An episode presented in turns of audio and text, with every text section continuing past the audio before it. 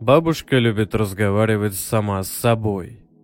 Когда я прихожу нарочно громко хлопая дверью, чтобы обозначить свое присутствие, она спрашивает из спальни. «Кто там?» И отвечает. «Это Никитка, наверное. Только он сюда и ходит». Это один из признаков прогрессирующего маразма, о котором постоянно говорит мама. Последний раз меня пускали к бабушке лет десять назад. Тогда еще этих признаков никто особо не замечал. Потом закрутилось, и родители решили отгородить мою детскую психику от лишних потрясений. В то время это радовало. Меньше поездок в деревню, больше времени на друзей и секцию волейбола. Но полгода назад, вернувшись из армии, я ощутил, как совесть ворочается где-то внутри, кусаясь и царапаясь. Все-таки бабушка всегда заботилась обо мне, искренне радовалась, когда я приезжал на все лето. Сейчас она шаркает навстречу, тяжело опираясь на клюку, седая и сгорбленная. На ней засаленный халат с натянутым поверх колючим свитером.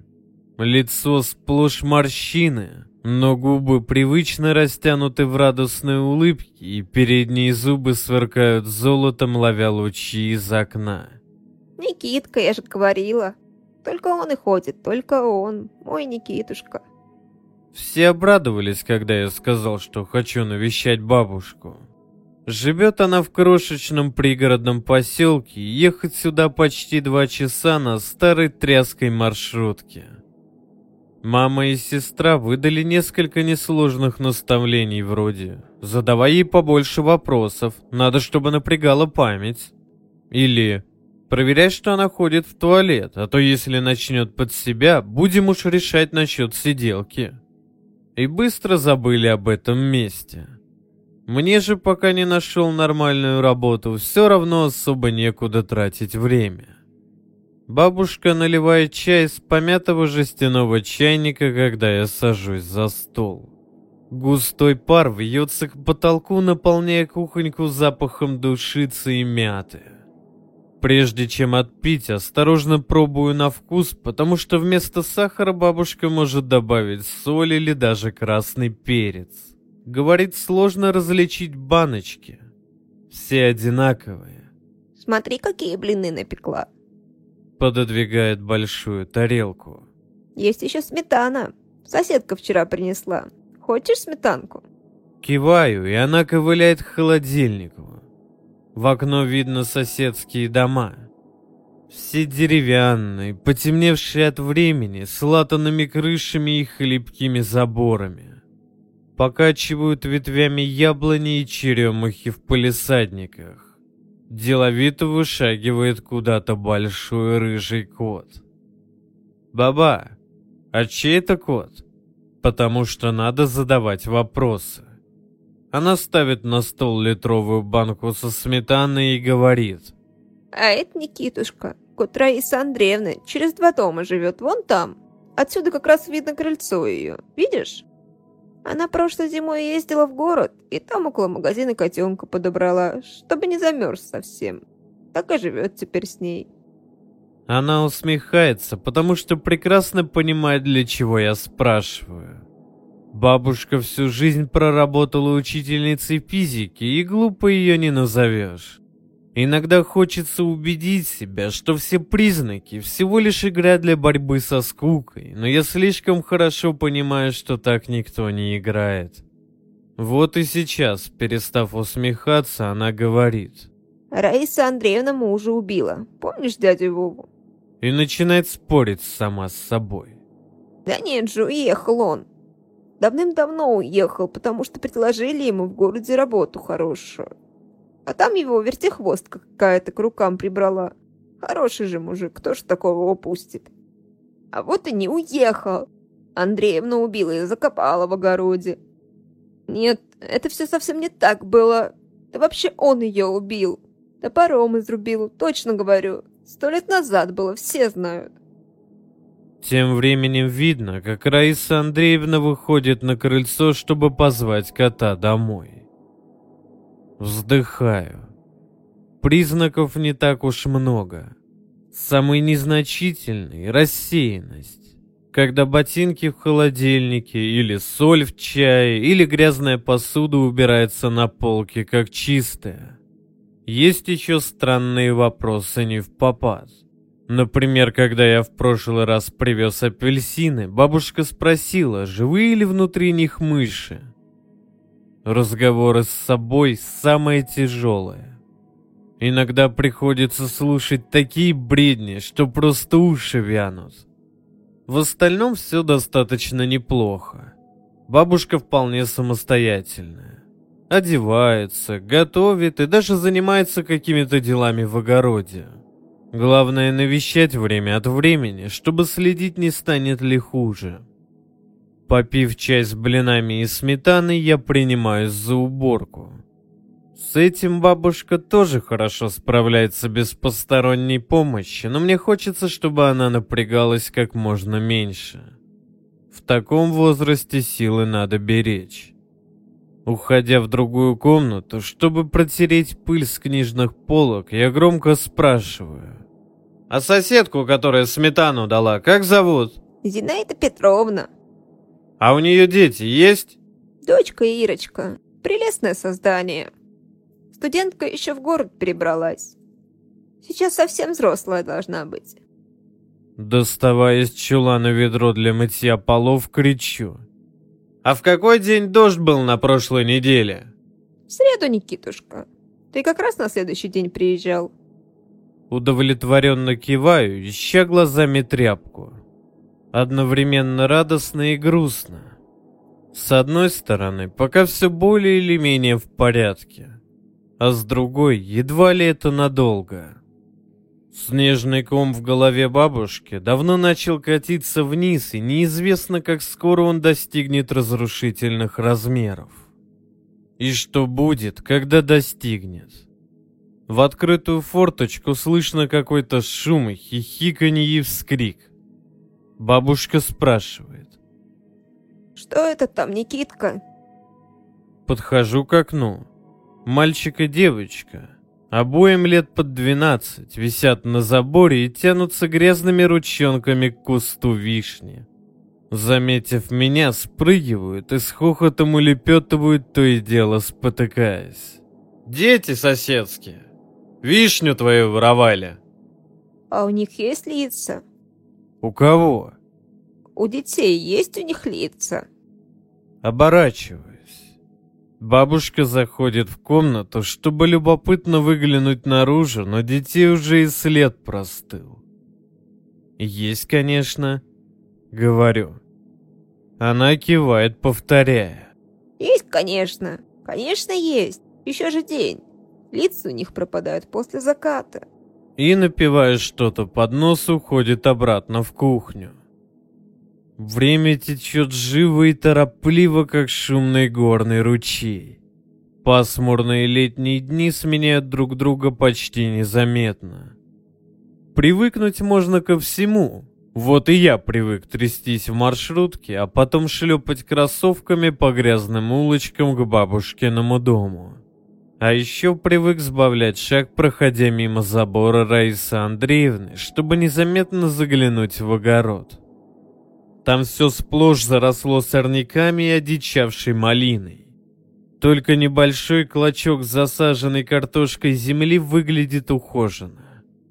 Качаю головой, невольно ловя себя на мысли, что закопать в таком огороде тело — прекрасная идея. Можно было бы спросить у местных, куда пропал дядя Вова. Только вот я толком ни с кем здесь не знаком. Друзья, с которыми бегал по лесу в детстве, разъехались кто куда, а к их родителям лезть неловко. «Баба, а где твой халат?» Спрашиваю, выкладывая на стол привезенные бананы и яблоки. Махровый такой, зеленый. Мне нравилось в детстве об него щекой тереться, когда ты меня на руках носила. Истерся, Никитушка, износился. Отвечает бабушка, недолго подумав. Вещи же не вечные, ничто не вечное.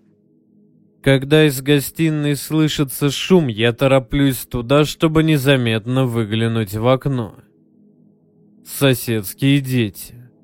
Те самые висят на заборе, срывая спелые ягоды с куста вишни.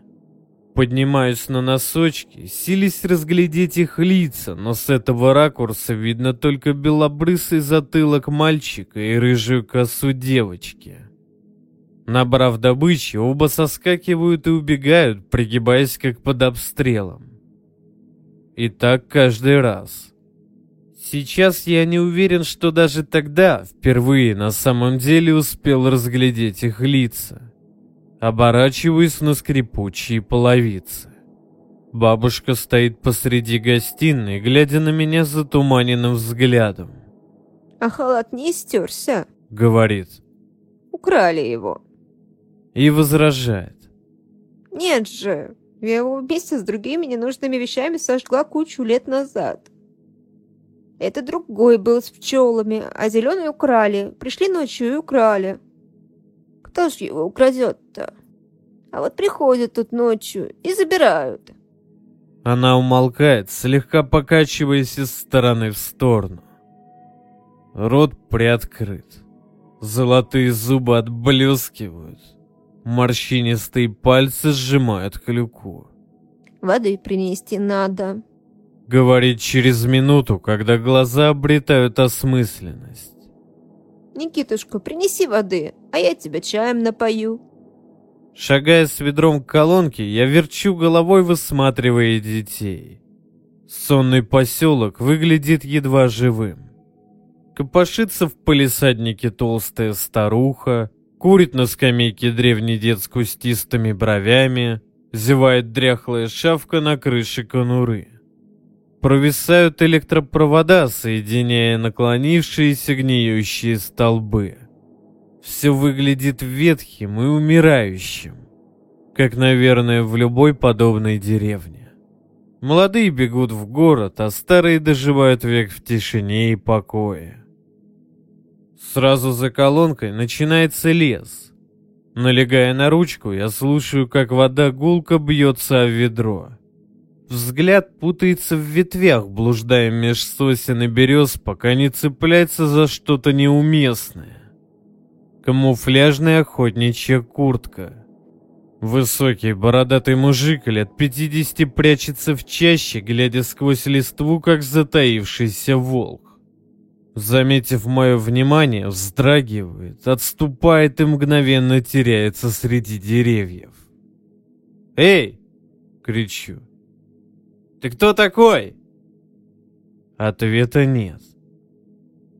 Следующие недели почти все время я провожу в гостиной, поджидая ягодных воришек с простой нервирующей целью — рассмотреть лица, убедиться, что они есть.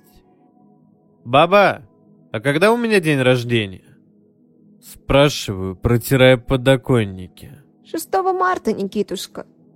Отвечает она из кухни, хлопача у плиты. Знала бы ты, как мамка намучилась тебя рожая.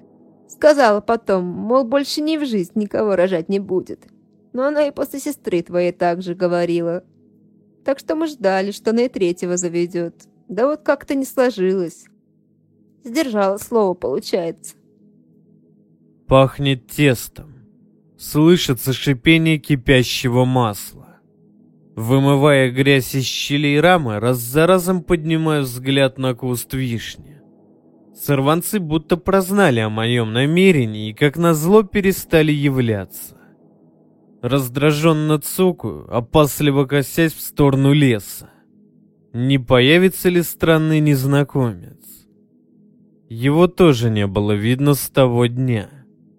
«Баба, а у вас тут живет мужик такой с черной бородой?» По возрасту вроде не совсем прям старый. Ну, средний так. Высокий. Да, может, и живет Никитка. Кто же опознает по такому описанию? А у вас тут всего домов 30. Неужели много кто с бородой и высокий? Ну, он древним с бородой муж был. Да тут куда ни плюнь, все бородаты. После короткой паузы она спрашивает. А ты знаешь, что он древно мужа убила? Молча стискиваю зубы, ожидая очередного повторения старой истории, но тут из кухни раздается грохот. Стрелой мчусь туда, захлебнувшись подкатившей к горлу тревогой. Сковородка валяется в углу. Старые доски пола залиты горячим маслом. Недожаренные пироги разбросаны по сторонам. Бабушка испуганно прижимает руки к рту, и я осматриваю ее, ища ожоги или ушибы. Да нормально я. Отмахивается. Локтем сковородку задела, вот и свалилась. Сейчас все уберу. Я уберу, говорю, облегченно переводя дыхание. Иди приляг лучше, отдохни. Из бабушкиной спальни слышно бубнёж старого телевизора. Какой-то мудрец вещает, что каждый день мы учимся чему-то новому. Нельзя не согласиться. Сегодня, например, мой урок состоит в том, чтобы отмыть масло от старых досок, и это гораздо сложнее, чем может показаться. Не говоря уж о прилипшем сыром тесте. Я теряю счет времени, ползая на коленях с щеткой, поэтому сильно удивляюсь, когда бабушка спрашивает. «Никитушка, ты на маршрутку не опоздаешь?» Скидываю глаза на настенные часы. И правда опаздываю. «Баба, я тут вроде чистоту навел», — говорю, поднимаясь. «Завтра посмотрю, может, пропустил что-то, а сейчас уже бежать надо. Я...» Из окна гостиной слышатся шорохи и хихиканье. Со сбившимся дыханием бросаюсь туда и вижу тех самых мальчика и девочку. Не теряя ни секунды, распахиваю окно и выпрыгиваю в сад, а они тут же бросаются на утек, снова не показывая ничего, кроме затылков. Ругаясь, как старый боцман, перемахиваю через забор и лечу со скоростью гепарда. Недоумение захлестывает холодной волной. Что за цирк? Вся эта глупость с лицами точно не заслуживает того, чтобы так заморачиваться. Кажется, это я схожу с ума, а не бабушка. Догнать детей получается только в конце улицы. Хватаю девочку за плечо и разворачиваю к себе, пока мальчик скрывается за заборами. Выдыхаю. Лицо есть. Вздернутый конопатый нос, широко распахнутые зеленые глазища, испуганно приоткрытый рот. Но смятение не уходит, и я оглядываюсь на лес. Солнце висит над самыми макушками деревьев, не торопясь скрываться. Закат. Надо дождаться, когда солнце зайдет. Чё к дитё пристал? Раздается визглявый окрик, и я вздрагиваю, отпуская девочку. На крыльце ближайшего дома высокая костистая старуха угрожающе упирает руки в бока. Еще раз увижу, что слабых обижаешь, шею сверну. Говорит громко. Хорошо меня понял? И отвечает сама себе. Да понял, конечно, вон как побледнел. Непонимающе разевая рот, а девочка дергает меня за рукав, тыча пальцем в сторону бабушкиного дома. Посмотри на чердаке, мы видели и убегает. Старуха скрывается в доме, сердито ворча, а я стою на месте и пытаюсь сообразить, что к чему. В голове будто рассыпался пазл на тысячу ярких деталей. Никак не собрать обратно. Надо спросить у бабушки. Она точно все объяснит. Но вернувшись к дому, я прохожу мимо крыльца, чтобы добраться до места, где к стене прибиты деревянные брусья, ведущие к чердачной дверце. Для чего-то воровато оглянувшись, ловко взбираюсь наверх, как делал это миллион раз в детстве. На чердаке сумрачно и пыльно. Старые картонные коробки давно прогнили и поросли плесенью. Кучи тряпья и хлама сливаются в однородную темную массу. Хрустит под ногами засохший птичий помет. Воздух затхлый спертый, после каждого вздоха хочется долго отплевываться. Угасающие солнечные лучи просачиваются сквозь щели в крыше, обливая все зыбким желтоватым светом. Осторожно ступая вперед, рассматривая старые вещи, давно обратившиеся в мусор. Ничего особенного. Ничего из того, что я не видел раньше. Покачав головой, я уже собираюсь спускаться, когда взгляд цепляется за что-то в дальнем углу. Недоверчиво прищурившись, подхожу ближе, и сердце сбивается в ритме. Бабушкин зеленый халат. Тот самый. Присаживаюсь рядом, неуверенно протягивая руку. Ткань сплошь в пыли, но пальцы все равно узнают уютную мягкость. Трудно представить, сколько лет прошло с тех пор, когда я последний раз прикасался к этим рукавам и воротнику. А потом под махрой ладонь нащупывает что-то твердое, и я вздрагиваю, только теперь различив грязно-желтые палки, торчащие из-под пола. Бедренные кости. Скривившись, неуверенными движениями разгребаю сваленный на халат мусор. Летят в сторону сгнившие книги, прохудившиеся резиновые сапоги, рассыпающиеся шторы с обожженным краем. Пыль взметается так плотно, что глаза слезятся, а в горле першит, но я не останавливаюсь, пока не становится ясно. Халат надет на полуразложившийся скелет. Кисть левой руки распалась на фаланге. Ребра провалились внутрь. Череп равнодушно пялится в угол пустыми глазницами, и в закатном свете передние золотые зубы сверкают особенно ярко. Это бабушка. Закусив кулак, я выпрямляюсь так резко, что в глазах темнеет. Холод в одну секунду сковывает все внутренности, не давая даже пошевелиться. Этого не может быть. Я же только что видел ее в доме. Я же только что... Тут снизу раздается родной скрипучий голос. Никитушка уже ушел? Ушел уже. Вроде не попрощался даже. На полусловие убежал. Все им молодым, спешить куда-то надо. Пусть спешат, раз есть куда опаздывать. Тем, кому долго жить, всегда есть куда опаздывать. Слышится шарканье тапочек. Тихий стук клюки по полу. Короткий скрип. Такой издает кухонный стул, когда на него садятся. Потом все затихает. Кажется, сердце стучит так громко, что слышно всем жителям поселка. Сквозь растерянность, испуг и непонимание пробивается только одна мысль.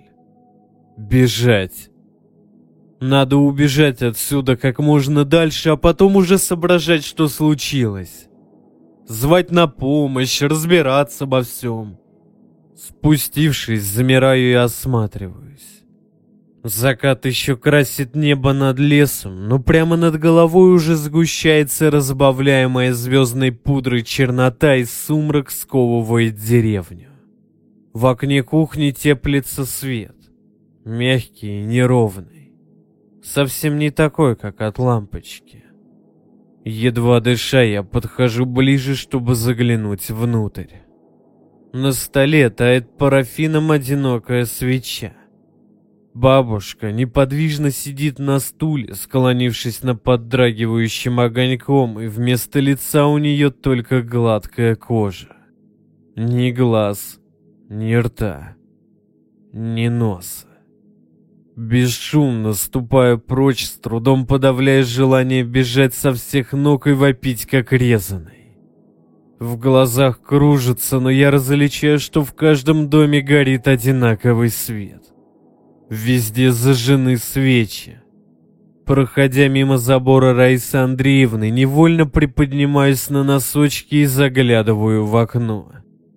Как и бабушка, она сидит за кухонным столом, и свечка выхватывает из темноты, будто ластиком стертое лицо в обрамлении взлохмаченных седых волос. Оборачиваюсь на еле уловимый шорох и немею. На крыльце дома напротив стоят мальчик и девочка, воровавшие вишню. Нет больше никаких веснушек и зеленых глазей. Только пустые места на месте лиц.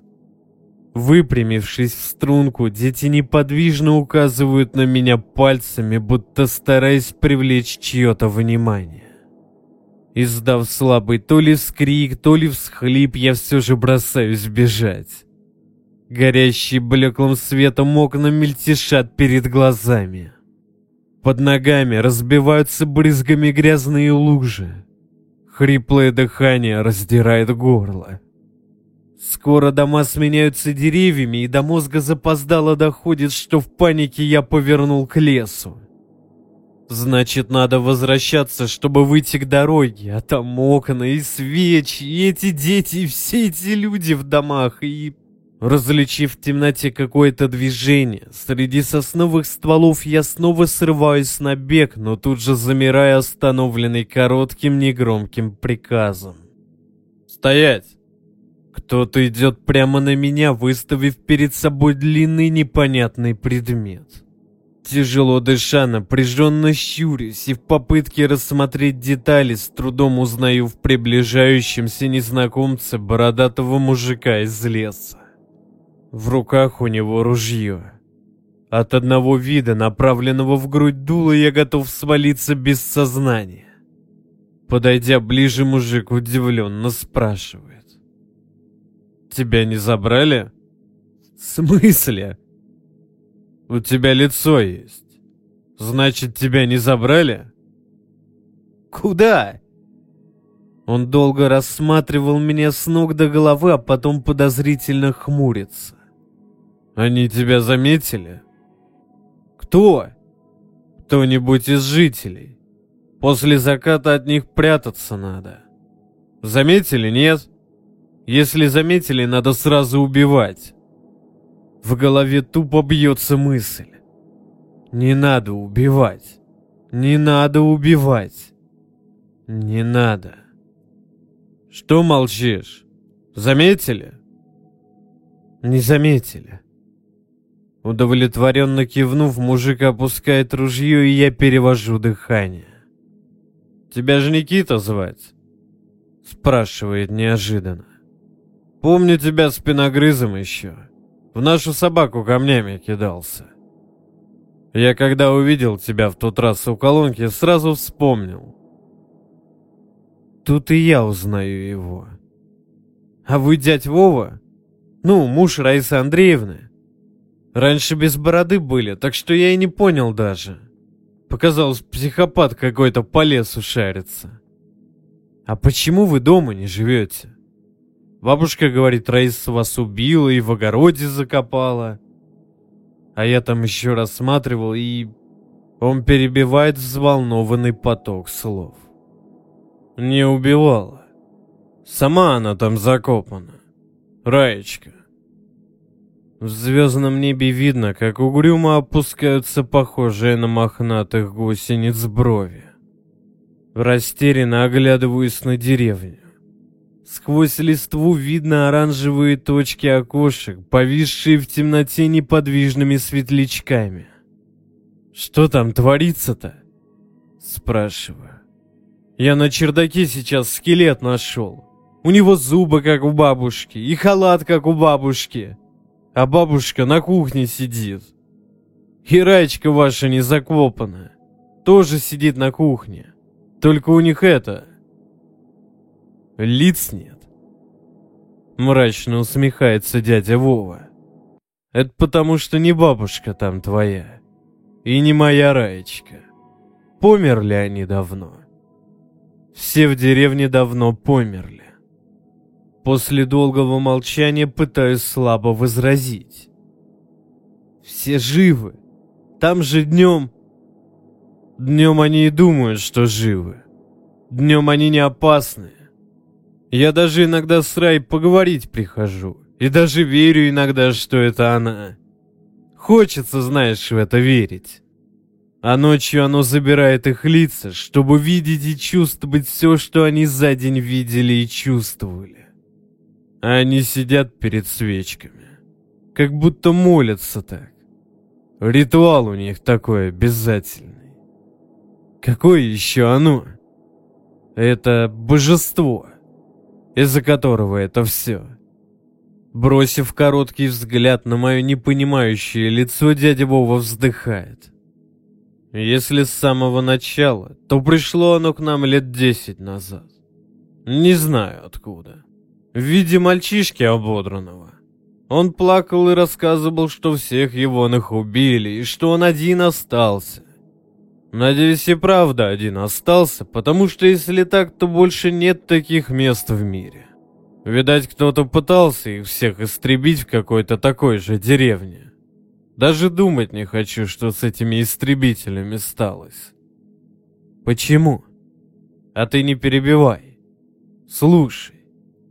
В общем, оставили того мальчишку мы с Раей.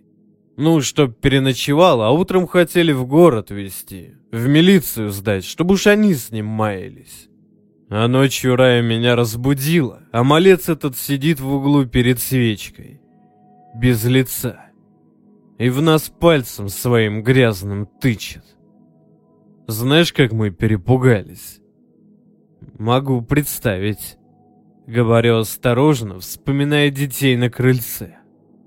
Вот и я понял, что не человек это, а какой-то черт. Ну чисто демон. Взял это ружье и выстрелил ему в башку. Пацан-то и сдох на месте, да только сила какая-то из него освободилась страшная. Ой, что было. Все стены тряслись, какое-то зло все крушило и разбивало. Мы убежать хотели, да оно на раю кинулось. В одну минуту на части разорвало. А я убежал и пешком прям по дороге всю ночь несся до города. К утру только добрался, а там в милицию, и мы с ними потом сразу сюда. А тут знаешь что? Что? Ничего. Пацан исчез, а Раечка моя по дому хлопочет. Пирог печет. Хорошо, хоть менты не обозлились сильно. Сказали не бухать больше до белочки, да и уехали. А то б я сейчас в психушке лежал.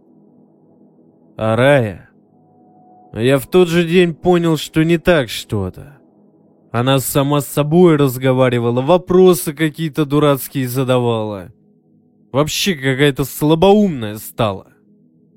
Вот тогда у меня ума и хватило забрать ружье и свалить в лес. Там охотничий домик через несколько километров. Мы с мужиками по молодости отстроили, вот в нем с тех пор и живу. И за деревней наблюдаю по ночам. Чтобы это все дальше не распространялось. В смысле не распространялось? В прямом смысле. Если тот, кто без лица ночью тебя заметит, значит он божеству на тебя покажет а божество после следующего заката придет и заберет. Заберет это значит убьет тебя и спрячет. Тут все так спрятаны. Кто в огороде закопан, кто на чердаке валяется, кто в погребе. А дальше божество сделает копию твою точную, и даже с твоими воспоминаниями, и будет эта копия жить, как ты. И ночью без лица будет. Понял, да? Тут все в деревне уже такие. Всего-то года три понадобилось, чтобы оно их всех забрало. А они даже не понимают, что происходит. Понимаешь? Они думают, что живые. И днем их даже не отличить от живых, если бы не глюки эти. Вопросы дурацкие и разговоры с собой я имею в виду. Такая каша у них в мозгах, жуть просто. Вы сказали, тот мальчик на вас показывал ночью, да? Почему тогда божество вас не забрало? А я же говорю тебе, если заметили, их сразу убивать надо. Если сразу убьешь, ничего тебе не будет. Я в тот раз пацана убил же, вот с меня божество и переключилось на Раечку, потому что она-то ничего не делала. Еще и убежать не успела. Казалось, будто мой мозг месит голыми руками, как комок в фарше. Все в голове перемешалось. Вопросы наслаивались один на другой, не давая сосредоточиться и разобраться в творящемся абсурде. А если вы следите, чтобы не распространялось, то почему на всю деревню распространилось? А деревню и не спасти уже. Если бы я после той ночи, ну когда утром с ментами приехал, еще бы и Раю убил, то все кончилось бы. Потому что она на тот момент как бы последняя была. Да вот поздно я во всем разобрался. Их если убивать, стрелять там или резать, они, конечно, подыхают. Да только при этом какой-то злой ураган освобождается и все рушит. И сильно повезет, если успеешь от него убежать. Поэтому я мешаю распространению по-другому. Слежу, чтобы они новых не заражали. Ну, тех, кто сюда погостить приезжает. А если заразят? Спрашиваю негромко. Дядя Вова гладит ствол ружья. Тогда зараженного убить надо до следующего заката, пока божество его не забрало. Тяжело сглатываю вставший в горле ком, невольно отступая на шаг. И многих вы так уже убили. Никого. Хмыкает. Пока что.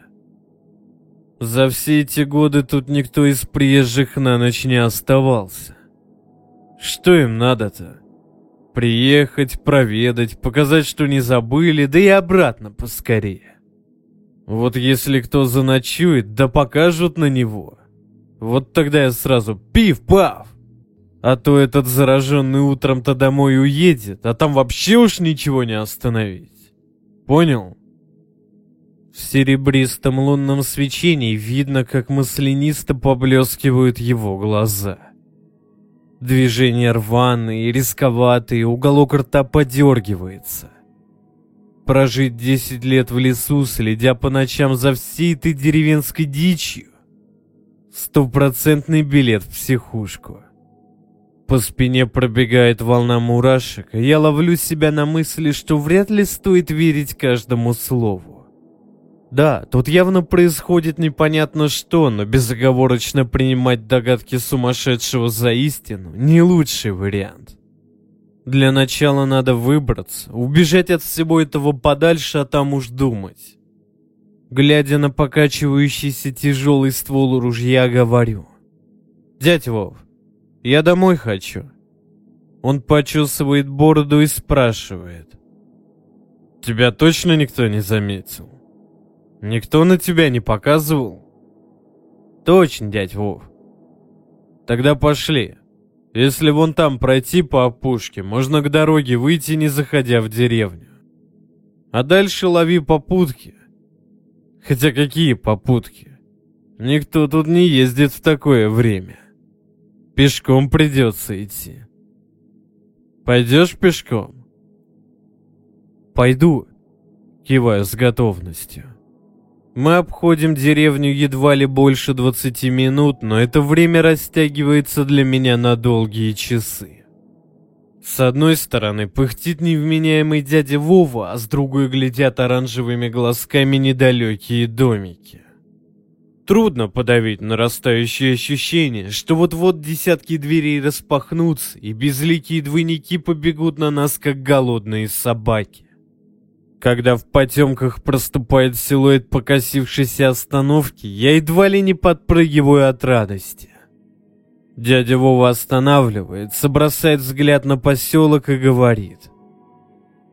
«Ну все, дальше справишься. Главное вот что помни.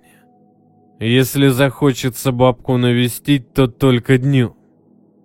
И помни еще, что это, естественно, не бабка твоя уже, но если захочется, то я понимаю.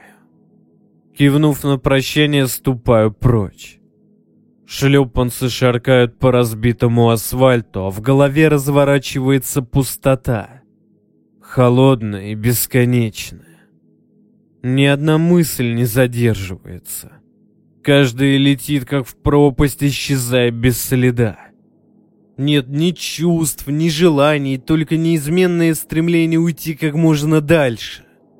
Спрятаться, свернуться в клубок и забыть обо всем. Быть может, если забыть, то все это исчезнет. Оглядываюсь. Дядя Вова уже ушел, а окна так и горят. Широко распахиваю глаза. В темноте над крышами парит что-то необъятное, выдающее себя только легкими ленивыми движениями, напоминающие взмахи плавников экзотической рыбы. Плотное и вязкое, как гудрон, оно чернее темноты. Рассмотреть толком не получается, но я уверен. У него множество лиц, и каждый из сотен глаз сейчас смотрит на меня. Отворачиваюсь, ускоряя шаг почти до бега, хотя понимаю. Мне больше некуда опаздывать.